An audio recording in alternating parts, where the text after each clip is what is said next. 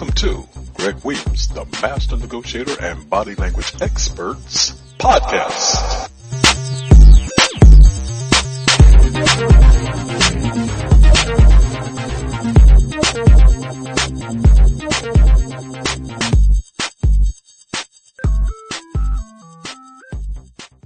To become more persuasive, magnify your subject's needs. Also know how and when to give or take those needs away. Greg Williams, the master negotiator and body language expert. Today's episode is titled Persuasion, How to Use It in the Negotiation Process. I attempted to coddle him as a method of persuasion. It didn't work. He told me to put my offer where the sun doesn't shine. I was speechless. What forms of persuasion do you use in your negotiation process? Every negotiator attempts to motivate her opponent through persuasion. When considering how you'll persuade another negotiator, you must consider her personality type, the situation you're in, and the negotiation environment. Those variables will have a large impact on your use of persuasion in the negotiation process. The following are a few thoughts to consider when deciding how you'll address those variables in your negotiations. Personality type. In the opening scenario, it appears the negotiator used the wrong form of persuasion and was harshly admonished. Here's something to consider when attempting to persuade someone based on their personality type. Takeaway. Most people are more motivated by a fear of loss. That means they'll protect what they've gained rather than risking its loss for greater gains. You can assess someone's risk adversity by extending an offer of something they want, making it conditional upon their immediate acceptance, and taking it off the table if they decline. Later in the negotiation, make reference to that offer and observe their reaction. If they give an inkling of wanting it, they're displaying the effect that the takeaway had.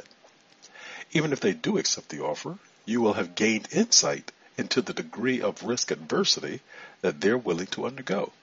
You can use that insight throughout the negotiation. Negotiation situation. Every negotiation is shaped by the value sought. That means the degree of effort applied is based on the perceived value and expectations of the outcome. Thus, if there's a low expectation of value, the need to persuade or dissuade will be in direct correlation to that expectation.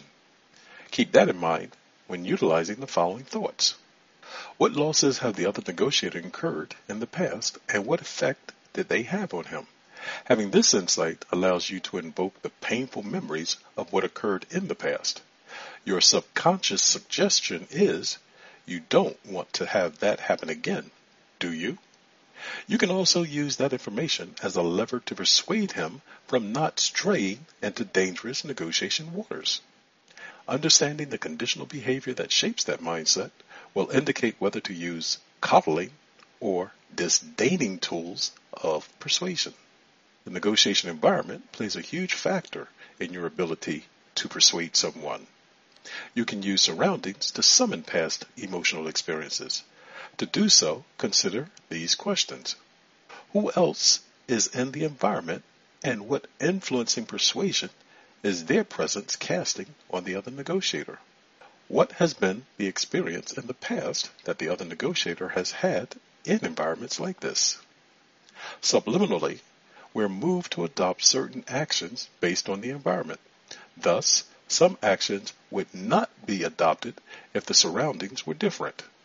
Having control of these variables allows you to project a greater degree of persuasion. Other things to consider. There are other things to take into account when assessing how you'll be more persuasive in your negotiation, such as ethnicity, gender, culture, position, i.e. superior versus subordinate. As you can see, there are many ways to use persuasion in a negotiation. Above are just a few of those ways. There's one thing that's irrefutable. If you misuse your efforts of persuasion, you'll diminish your negotiation efforts. To lessen that probability and to enhance your chances of having a more successful negotiation outcome, consider implementing the thoughts above and everything will be right with the world. Remember, you're always negotiating. Thank you for listening to today's session of Greg Williams, the Master Negotiator and Body Language Experts podcast. If you'd like to leave a comment, please do so by sending us an email at greg, G-R-E-G, at the, T-H-E, master, M-A-S-T-E-R, negotiator, N-E-G-O-T-I-A-T-O-R dot com. You can also reach me at www.themasternegotiator.com and give us a like if you appreciate the content that you've heard in today's session. Until the next time on the next episode, remember, you're always negotiating. Goodbye for now.